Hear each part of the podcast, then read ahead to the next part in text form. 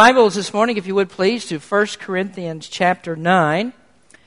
We began our study of 1 Corinthians back in September of last year, and in these few months that we've been studying this book, I've had to preach on some very unusual topics. I preached on some things that I normally wouldn't talk about. I've talked about church discipline, and I've talked about Christians taking other Christians to court. We've talked about sexual immorality, about marriage and divorce. We had a sermon about, can I be happily unmarried? And today I'm on another topic that is unusual for me, and one maybe I probably am not too comfortable in talking to you about. But today the subject is paying the preacher. Just simply that, just paying the preacher. Some of you call it giving the devil his due. But this is what you get when you're determined to preach straight through the Bible. And that's what we do at Berean. We take the Word of God and we go book by book and verse by verse, chapter by chapter, verse by verse. And we just have to take everything that God has in His Word. And if this is what Paul thought was very important for him to teach the Corinthian people, and if God saw fit to include this in His Word, then I certainly do think that it's important for us today. In fact, I think it is profitable for us because if we're, as a church, if we're going to be what God wants us to be, if we're going to be a church that God blesses, then we ought to be a church that is considerate in the way that it takes care of its pastor. Now, I want to say right up front today that what I have to preach about and the comments that I'm going to make are in no way critical, and are they in no way a complaint against the Berean Baptist Church. You take care of me very well in this church, but unfortunately there are many churches in which pastors are not very well taken care of, and perhaps this is why God brings us to this passage today, to make sure that our practice is what it should be. Today there are preachers that quit the ministry. When you consider the amount of time that's involved, the number of hours that are spent in preparation, the amount of education that it takes, whether that's public education or private education, when you consider all the things that go into the preparation for the ministry, and you compare that to secular jobs, what you find out is that the time and the money most of the time really doesn't add up.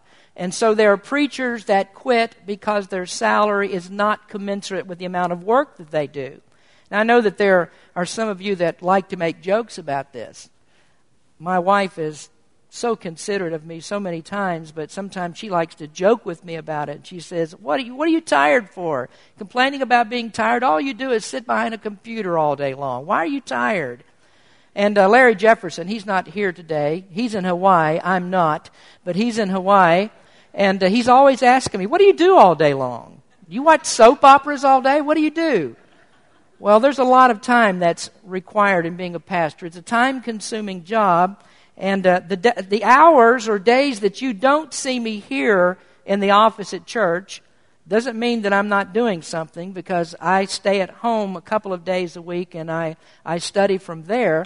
So actually my work week is about 6.5 days every week. So it's a time-consuming job.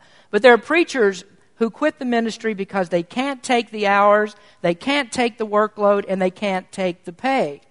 You might have heard about the pastor who received his paycheck from the church treasurer. He went to the bank to cash it, and the teller at the bank was very apologetic because the only thing that she had to give him was a stack of bills that were soiled and dirty. I mean, these bills look like they've just been run through the mud or something. And so she said to the pastor, you need to be very careful. Make sure you wash your hands, because that old, dirty, soiled money, you might get sick from that. And he said, don't worry, not even a germ could live on my salary. So that's a problem. You get that? That's a problem for a lot of pastors and ministers. And today it's getting increasingly harder and harder to fill the pulpits of churches that need pastors, because there are more and more men that are leaving the ministry, and there are more and more people that choose to do something else rather than to enter into the service of God in preaching His Word.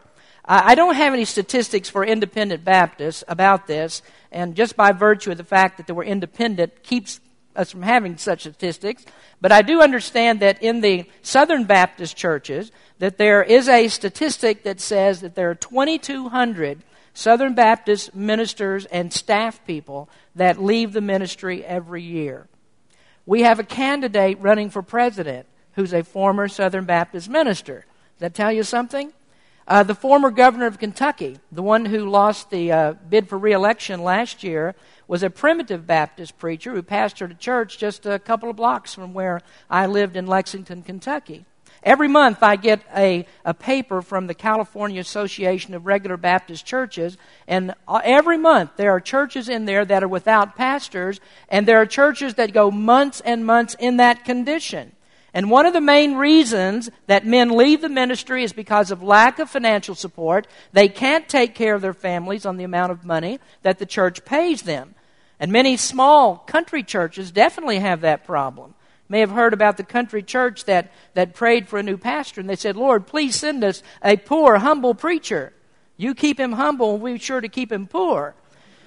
And that's the way a lot of people are with their ministries. A lot of churches are. They don't respect the needs of the pastor, and so they're determined to keep the man poor. But then you have the other extreme as well, because you have the televangelists and you have those types of preachers, and they're preaching the prosperity gospel, and so they believe that they ought to live in opulence and extravagance and luxury. That's to be their lifestyle. You may remember Jim Bakker, who was head of the PTL, built Christians out of millions of dollars to live his lifestyle. He had an air-conditioned doghouse. You may remember Oral Roberts, who said that if he didn't raise $9 million, that the Lord was going to kill him. And while widows were sending in their last dollars, he and his family were living in mansions. Benny Hinn flies a private airplane, a jet, and rents out $10,000 a night hotel rooms. So you have two extremes here. On one end of the spectrum, there are churches that are determined that they're going to keep the pastor poor, and on the other end, there are those who live these extravagant lifestyles. And somewhere in the middle of that, between those two extremes, is where we find God's standard for how the pastor of the church is to be treated. Some people ask the question, where did you ever get the idea that you're supposed to pay the preacher? Why should you support the pastor? And there may be people who are resentful because part of the money that they give to the church, their tithes and their offerings, goes to the support of me and my family. So just how should you feel towards the preacher? This isn't something that I would normally preach on. And understand, we're preaching on it today because this is in the Scripture, right in the verses that we're going verse by verse through the Bible. This is where our text takes us today. That's a long introduction, so let's stand if you would please. We're going to read from God's Word. We're going to read just one text verse today, but keep your Bibles open because we're going to consider all 14 of these verses. The text verse is verse number 14 of chapter 9. We're going to read this, and I'm going to speak to you today on the subject, support your local preacher. Now, I want all of you to feel a part of the sermon today, so we're going to read this verse out loud together. 1 Corinthians chapter 9, verse number 14. Read this with me, please. "Even so hath the Lord ordained that they which preach the gospel should live of the gospel." Heavenly Father, we thank you for your word and for the principles that you teach throughout your word that help us to be better people, better Christians, and to serve you better. Help us, Lord, as we consider this subject today, the importance of what it means to take care of the pastor of the church. And we just thank you for this. In Jesus' name we pray. Amen. You may be seated. Keep your Bibles open now, if you would, please, because we are going to look at all 14 verses as we read and study Scripture today. In these 14 verses, we find that Paul asks 17 questions. 17 questions that he asks. You know, we're used to, as we read the Scriptures in 1 Corinthians, reading where Paul is answering questions. But here, Paul asks more questions than he actually makes statements. And the idea here is that he wants to get these people thinking about what he's going to say and help them to understand just a little bit better why it's so important that the church takes care of its ministers. Now, if you look at verse number 1, he begins this way. He says, "Am I not an apostle? Am I not free? Have I not seen Jesus Christ our Lord? Are not ye my work in the Lord? If I be not an apostle unto others, yet doubtless I am to you. For the seal of mine apostleship are ye in the Lord. Mine answer to them that do examine me is this: Have we not power to eat and to drink? Have we not power to lead about a sister, a wife, as well as the other apostles, and as the brethren of the Lord and Cephas?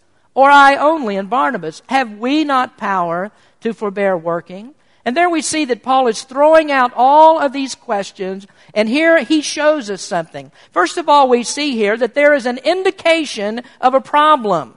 And that doesn't really surprise us at all if you've been with us in the study of 1 Corinthians, because the whole book so far has been a study about problems. Over and over again, Paul is addressing many things that have gone wrong in this church. And evidently, there is a problem in this area too. Something's not quite right here because these people evidently are not supporting and not taking care of the ministers in the church as God would have them to. Now, there are people in this church that were questioning two particular things about Paul. The first is that there are some in the church who were judging Paul's authority. And so he begins with this question, am I not an apostle? And evidently there were people that were asking the question because in verse number 3 he says, mine answer to them that examine me is this. So what are these people saying about Paul? He has to respond with a statement or a question, am I not an apostle? And so evidently there are people in the church who are saying that Paul is not an apostle. They're saying, well, Peter's an apostle, James is an apostle, John is an apostle, but Paul is not an apostle. Why would they say such things about him? Well, there are certain qualifications for a person to be called an apostle of the Lord Jesus Christ. And one of those qualifications is that this person had to have personally seen the Lord Jesus Christ. Now, of course, Peter had seen him. James saw him. John saw him. All of the 12 apostles saw him because they'd been called out by Jesus. They walked with him. They were in his personal ministry. But as far as we know, the Bible really doesn't tell us that Paul ever saw Jesus Christ personally while he was in the flesh. But there's one thing that we do know for sure, and that is that Paul saw him afterwards. After Jesus was resurrected from the grave, he had indeed seen the Lord Jesus Christ. We know the story of Paul as he was on the road to Damascus. There he saw that great shining light that blinded him. And there Jesus Christ spoke to him audibly, and presented himself to the Apostle Paul. And then there were other occasions from reading Scripture that we learn that Paul actually did see. He did see Jesus after he was resurrected from the grave. Now that's one of the reasons why that we don't have any modern day apostles. And that's because there is no one who has personally seen Jesus Christ.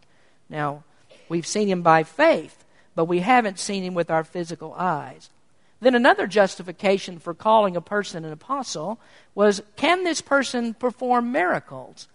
And of course, Jesus had given the 12 apostles the ability to perform miracles. He says in Matthew chapter 10, in speaking to the 12 disciples, as ye go, preach, saying, the kingdom of heaven is at hand. Heal the sick, cleanse the lepers, raise the dead, cast out devils. Freely ye have received, freely give.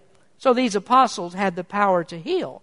But we also know, in reading the life of Paul, especially in the book of Acts, we find there that Paul also had the ability to heal. These 12 apostles that Jesus called out, they have been called to be the representatives of Jesus Christ and the preachers of the gospel to the Jewish people. But Paul had been called to be an apostle to the Gentiles. And so his ministry among the Gentiles was to do exactly the same thing as those 12 apostles did among the Jews. And so he says here in verse number 2, if I be not an apostle unto others, yet doubtless I am to you. He means to you Gentiles, for the seal of mine apostleship are ye in the Lord. And so Paul is saying there, here is the proof that I'm an apostle. I have a work that's begun here in the city of Corinth. There's a church here that's been established in the name of the Lord Jesus Christ. I preach the gospel among you, and the proof that I am an apostle of Jesus Christ is there are people in the city of Corinth who have trusted Christ. I've given them the gospel, and you yourselves, you are the proof of my apostleship. So Paul states his authority in calling himself an apostle of the Lord Jesus Christ. And what he's doing here, he's building up towards this argument, the argument that he's going to make about whether he ought to receive their support. Then the second indication that there is a problem here is that some questioned Paul's rights. In verse 4, he says, have we not power to eat and drink? He says, don't I have the right to receive food and drink from the church that I minister to? And then he says in verse number 5, don't I have the right to take my wife? Can I take my family along with me? Shouldn't they also receive the support of the church to which I minister? Now, we know that Paul was not married at this time. And had he been married, did Paul have the right to have his wife supported in the ministry as well? Well, he mentions the other apostles, and he talks about the Lord's brothers, and specifically he names Peter in this. He says, Cephas, verse number 5, have we not power to lead about a sister, a wife, as well as the other apostles, and as brethren of the Lord, and Cephas? And that's Peter. And so he says, they did it, the other apostles did it, Peter did this. And that's an interesting reference that we find here because, as most of you know, the Roman Catholic Church believes that Peter was the first pope. Well, Peter was married, so if Peter was married, then why can't all of the popes be married? I don't understand that. I mean, it looks to me like they should be able to. But Paul says that Peter was married and that he took his wife with him. In Mark chapter 1, we read where Jesus did a very special thing for Peter's wife. You know what he did? He healed Peter's mother-in-law. Now, most unmarried men don't go out and adopt a mother-in-law without getting a wife in the process. And in fact, there are some people who say that the reason that Peter denied Jesus 3 times was because Jesus healed his mother-in-law. But Paul says here, Peter took his wife along with him when he preached. So did the other apostles. They took their wives, and the people met their needs and the needs of their families. And so based upon that, I have the same right. Well, what does that mean to us? It means that every preacher of the gospel who devotes himself to the full-time ministry of the Lord has the right to expect that the church will meet his needs and meet the needs of his family. So here is the problem. Paul is not an apostle, they said, but Paul says, I am too. They said, Paul, you shouldn't receive support from the church. And Paul said, yes, I should. So Paul goes on here then, and he develops the argument a little bit further. And next we see that Paul gives us some illustrations from life. In verse number 7, Paul draws from some illustrations in life that show you that you ought to support the minister. So he asks 3 more questions in verse number 7. He says, who goeth a warfare any time at his own charges? Nobody. Who planteth a vineyard and eateth not of the fruit thereof? Nobody. Who feedeth a flock and eateth not of the milk of the flock? Nobody. So in verse 8 he says, say I these things as a man, or saith not the law the same also? Is it just me who's saying this, or doesn't the law of God, doesn't it declare the very same thing? Now hold on to that thought just a minute. We're going to come back to God's law, but first we're going to look at these illustrations. He uses illustrations from life. He says in the natural world. Now forget about the spiritual world for just a minute. In the natural world, in the natural realm, there are examples that show you that this is the right thing for the church to do. So the first illustration that he gives is a soldier at war. And he says, who goeth a warfare any time at his own charges? He means, who goes to war and pays himself or saves up his money in order to go to war? When a man enlisted in the Roman army, the army says, we're going to meet your needs. We're going to supply your food. You don't have to worry about that. You don't have to worry about buying your food. We're going to give that to you. You don't have to worry about your clothes. We're going to give you the thing that you need to wear. We're going to give you a uniform. You don't have to worry about your weapon. Don't worry about buying your own weapons. We're going to supply that for you, and we're going to pay you a salary too. I know some of you here may be serving in the military now, and some of you have served in the military in the past. And as much as you love the military, if you did or if you do, and as much as you love your country, and as much as you love serving for your country, if the military came to you, and let's say, for instance, that the Marine Corps says, you know something, we're recruiting to get men into the Marine Corps. And so what you need to do, you need to save up your money. Start right now. Start while you're young, saving up your money. Make sure you've got all your money so when you get into the Marine Corps that you'll be able to support yourself. There's food to buy. You've got to have money to buy food, so make sure you've got enough money for that.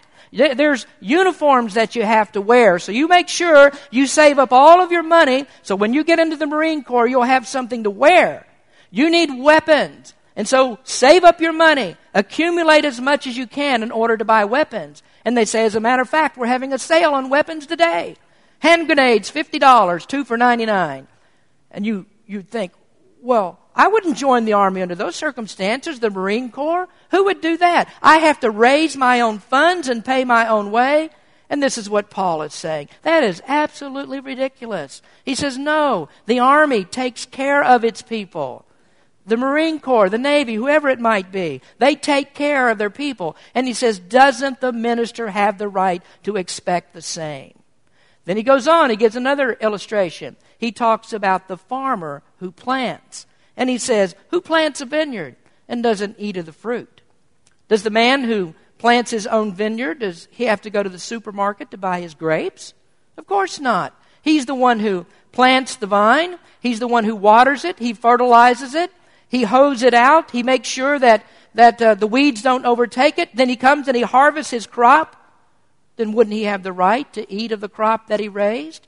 And of course the answer is yes. But then he goes on and he gives us another illustration. He gives us an illustration of the shepherd and his flock. Who feeds a flock and doesn't drink of the milk? Now picture in your mind for just a minute a shepherd out on one of these hot, dusty hillsides. And he's in the middle of the day. He gets very thirsty. Now these shepherds, of course, they raised sheep and goats. And when he got thirsty, couldn't the shepherd just go over there and grab one of those goats and take that goat and begin to milk it and then drink that goat's milk? Doesn't that sound refreshing? It really does, doesn't it? You know, when I was young, my grandfather used to milk cows. And he knew how to take that cow's udder and he could turn it just a special way and squeeze it. And he could shoot that milk right into his mouth. He's dead now. I don't know if that had anything to do with it. But he could do that. What Paul says, here's the natural thing about it. This is what you expect. So why are you giving me such a hard time about it? And so apparently there are some who said, Paul, we don't have to support you. And Paul says, look at the soldier. Look at the farmer. Look at the shepherd. And then you need to do likewise. Doesn't that tell you something? Well, now we go on to the third part of this. And this is really the most important part of what Paul has to say on this. Because we have the natural illustrations from life. But the determining factor in this is what does the Bible say about it? So thirdly, we have illumination on this subject from the Scriptures. The Bible has something to say. Now in verse number 9, he says, for it is written in the law of Moses, thou shalt not muzzle the mouth of the ox that treadeth out the corn. Doth God take care for oxen? Or saith he it altogether for our sakes? For our sakes, no doubt, this is written, that he that ploweth should plow in hope, and he that thresheth in hope should be partaker of his hope. Partaker of his hope. If we have sown unto you spiritual things, is it a great thing if we shall reap your carnal things? If others be partakers of this power over you, are not we rather? Nevertheless, we have not used this power, but suffer all things, lest we should hinder the gospel of Christ. Now here we see that you can lay down all of your reasonable arguments. You can take all of the logical arguments that you want to try to prove this. But in the end, if you want to determine a spiritual matter, the place that you go is to the Bible. What does the Bible say about this? So Paul pulls out a scripture. Deuteronomy chapter 25, verse 4. You might want to read that later. But God is in the middle there in Deuteronomy, laying down all of these practical laws. And then he comes and he sets down this principle about an ox. And God says, when the ox is treading out the grain, you do not muzzle the mouth of the ox. Now here's what they did back in those days. Obviously, they didn't have all the modern methods that we do of separating the wheat and getting it prepared in order to make their bread. And so what they would do, they would need to separate the kernel of wheat from the husk. And so they would lay out the wheat on a threshing floor. Then they would bring in their ox. And the ox would have these big hooves like this. And the ox would walk around on top of that grain. And as he walked on the grain, he would break down the husk. And the kernels would begin to separate. And then they would come along with a winnowing hook. and they would take this winnowing hook and they'd throw the wheat up into the air, the chaff would blow away, then the heavier kernels would settle down on the threshing floor. Now here's this ox, and he's lumbering around hour after hour, walking over all of this grain, mashing the grain down, trying to separate those kernels of wheat. And what would the ox naturally do? Well, the ox would get hungry. And so the ox would bend down and he'd begin to eat that wheat. Well, there might be a farmer who'd say, well, I don't want that big dumb ox eating my wheat, and so I'm going to put a muzzle on him. I'm going to put something on his mouth to prevent him from eating the wheat. And so the ox works all day long, but the ox can't eat. And you know what God said about it? God said, you can't do that. He said, you have to treat the ox right. Give the ox something to eat. Now, you know what that shows us? And I'm going to say something very liberal here and very PETA. I'm going to say this. God loves animals. God loves all of his creation. He made it all. And God has a special law that he made for the ox. At Christmas time, the Roman Catholics have people bring in their dogs and their cats and their ferrets and their hamsters and all those things. And they bring them in so the priest can bless them. And they have their patron saint of the dogs and the cats. We're not going to do that anytime soon here at Berean. But God loves his creation. And the thing we need to understand is we're not to carry that too far. There are people who are concerned about spotted owls and about salamanders and tree frogs, but they don't care anything at all about millions of unborn babies that are killed every year. We need to understand this very clearly, that God regards human life much more than he does animal life. I had a lady ask me a few months ago, she was here at church, and she asked me if dogs go to heaven when they die. And I said, dachshunds do. Poodles don't go to heaven, and cats don't go to heaven. Actually, I did say, no, dogs don't go to heaven. And she hasn't been back to church since because of that. But Paul here brings up the oxen. And notice what he says. Doth God take care for oxen? Or saith he it altogether for our sakes? For our sakes, no doubt, this is written. So he says, do you think that God only has in mind the ox here? Is that what you think? Have you noticed that oxen don't read? And so why does God say this? Well, there's a bigger principle involved. He's setting down, laying down a principle for us. And the principle is the laborer is worthy of his hire. You're supposed to pay the person who works. Now, he uses the same illustration in 1 Timothy chapter 5. He says, let the elders that rule well be counted worthy of double honor, especially they who labor in the word and doctrine. For the scripture saith, thou shalt not muzzle the ox that treadeth out the corn, and the laborer is worthy of his reward. And so if you were to refuse to pay the minister, then you're muzzling the ox. And according here to verse number 10, you're causing the one who labors to labor without hope. And so the laborer, this minister, he is also to share in the blessings which God provides. But many ministers, they do quit the ministry because the church is simply determined they're going to keep him poor. And what they've done, they've muzzled the minister. And so what they do with the minister is they keep him so poor that he has to spend an inordinate amount of time trying to figure out how to pay his bills and how to take care of his family. You ought to take care of the preacher very well so that he doesn't live without or live with these common concerns. That should not be his concern. There are pastors today that go out and sell Amway. Pastors are selling Herbalife. They're getting into all kinds of different professions or different businesses to try to help pay their way, and it's just not the right thing to do. And let me add this to it while I'm at it. There are some pastors who have to put their wives to work because they can't support their family. The time constraints of the ministry on a family, a pastor's family, are extremely heavy. They create a lot of hardship. And Paul has already given us the example in verse number 5 that the wife is included with this. And so they took their wives with them. So he says, support your local preacher. Don't muzzle the ox. That's what Paul's saying. Now let's make two quick points here, and then we're going to move on to the last part of the message. The first one is that Paul had the right to receive support. And I think without question, Paul has proved this point. He says in verse 11, very bluntly, If we have sown unto you spiritual things, is it a great thing if we shall reap your carnal things? Paul had planted spiritual seeds at Corinth, and now he ought to receive from the material harvest. So it's plain and clear, the answer to this. It's true because of the illustrations that he gives from nature. It's true because of biblical illumination on the subject. So the answer is absolutely yes. Take care of the minister. Then the second one is Paul had the right to refuse support.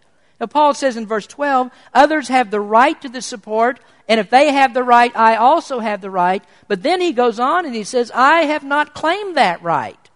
Now to us, this whole point would seem moot at this place, because he spent all this time trying to argue about why they should support him, but then he says, I haven't taken that right anyway. I haven't taken anything from you. And if you look at the scriptures, you know that's true. Paul had not taken support from them.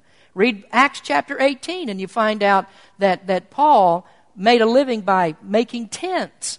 And that's how he made his money. He didn't take money from these people.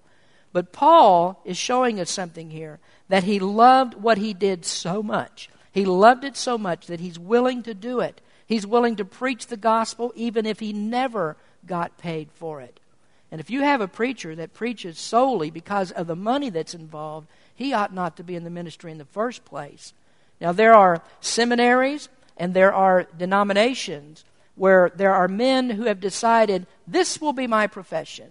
I've decided that I'm going to become a preacher. I'm going to become a professional minister.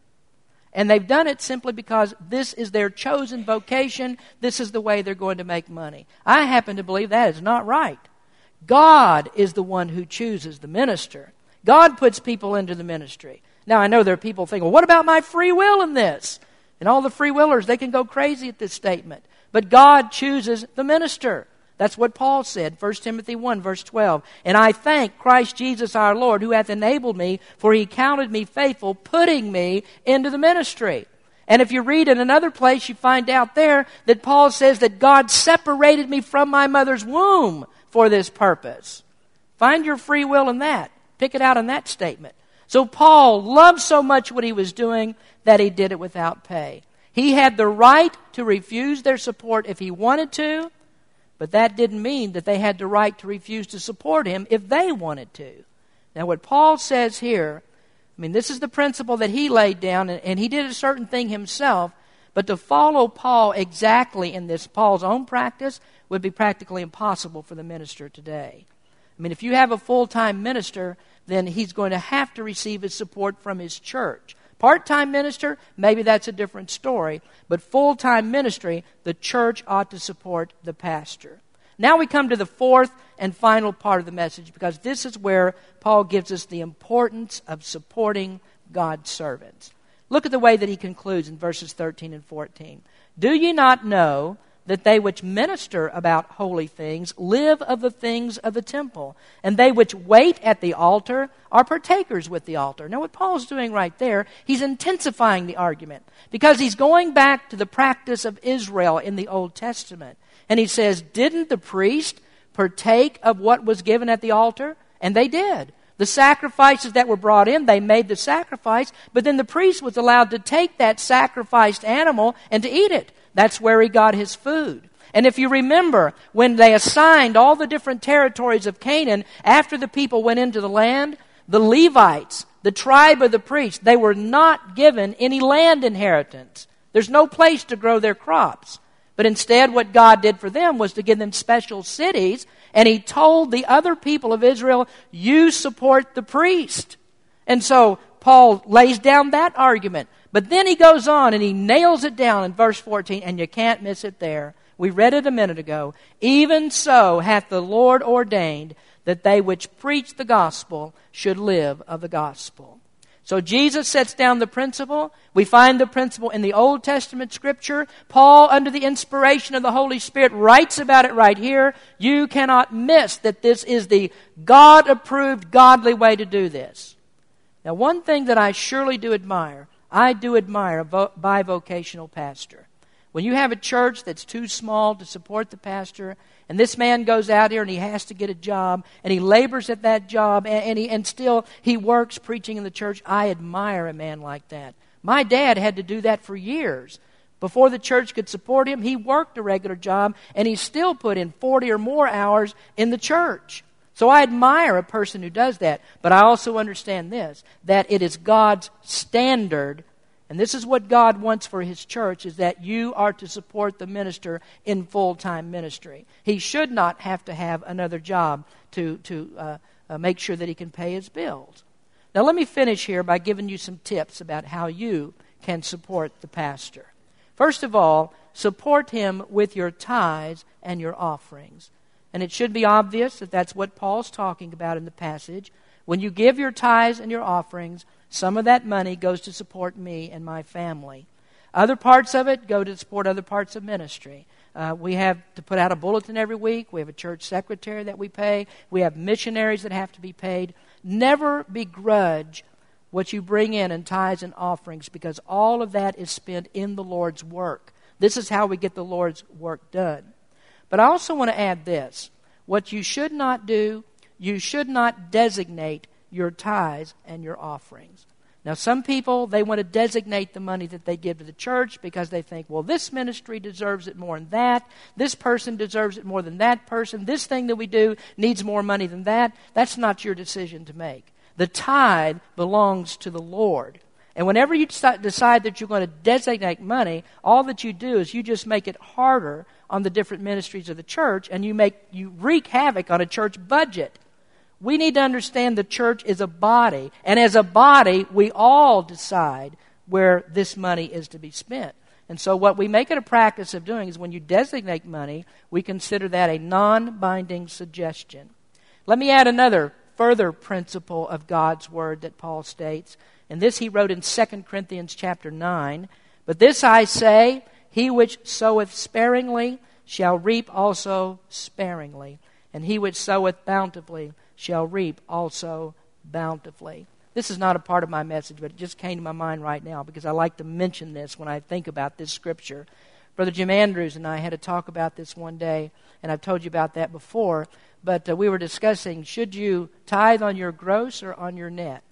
And Brother Jim said, just depends on how much you want to get blessed. If you want to get blessed more, tithe on the gross. If you don't, tithe on the net. I thought that was a pretty good answer.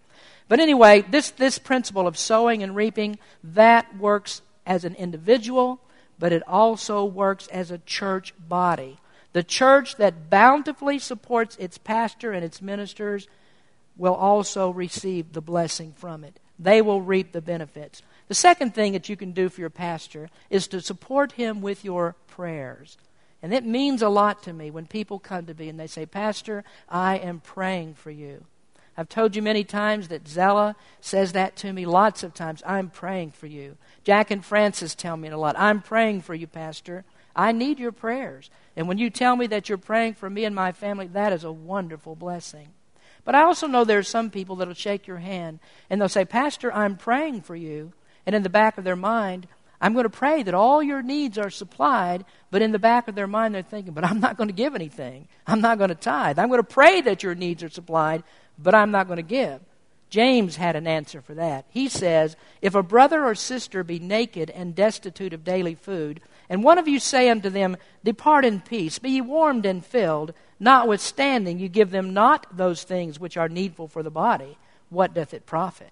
So James says, put some legs on those prayers. Bring your tithes and your offerings. Give. Then, the third thing that you can do is you can support with your service. There are a lot of things that need to be done in the church. One of the best ways that you can support the pastor and support this ministry is when we need help that you will step forward and you volunteer. There is so much work to be done. I am so proud of the people of Berean Baptist Church because we have people here that you work hard all day long. You put in the hours at work, and then you come here and you volunteer time to help out in this church. You receive no financial remuneration from the church at all, and yet you come and you give your time. God is pleased with that. Our church and your pastor needs that kind of support. Then lastly today, you can also do this. You can support your pastor with encouragement.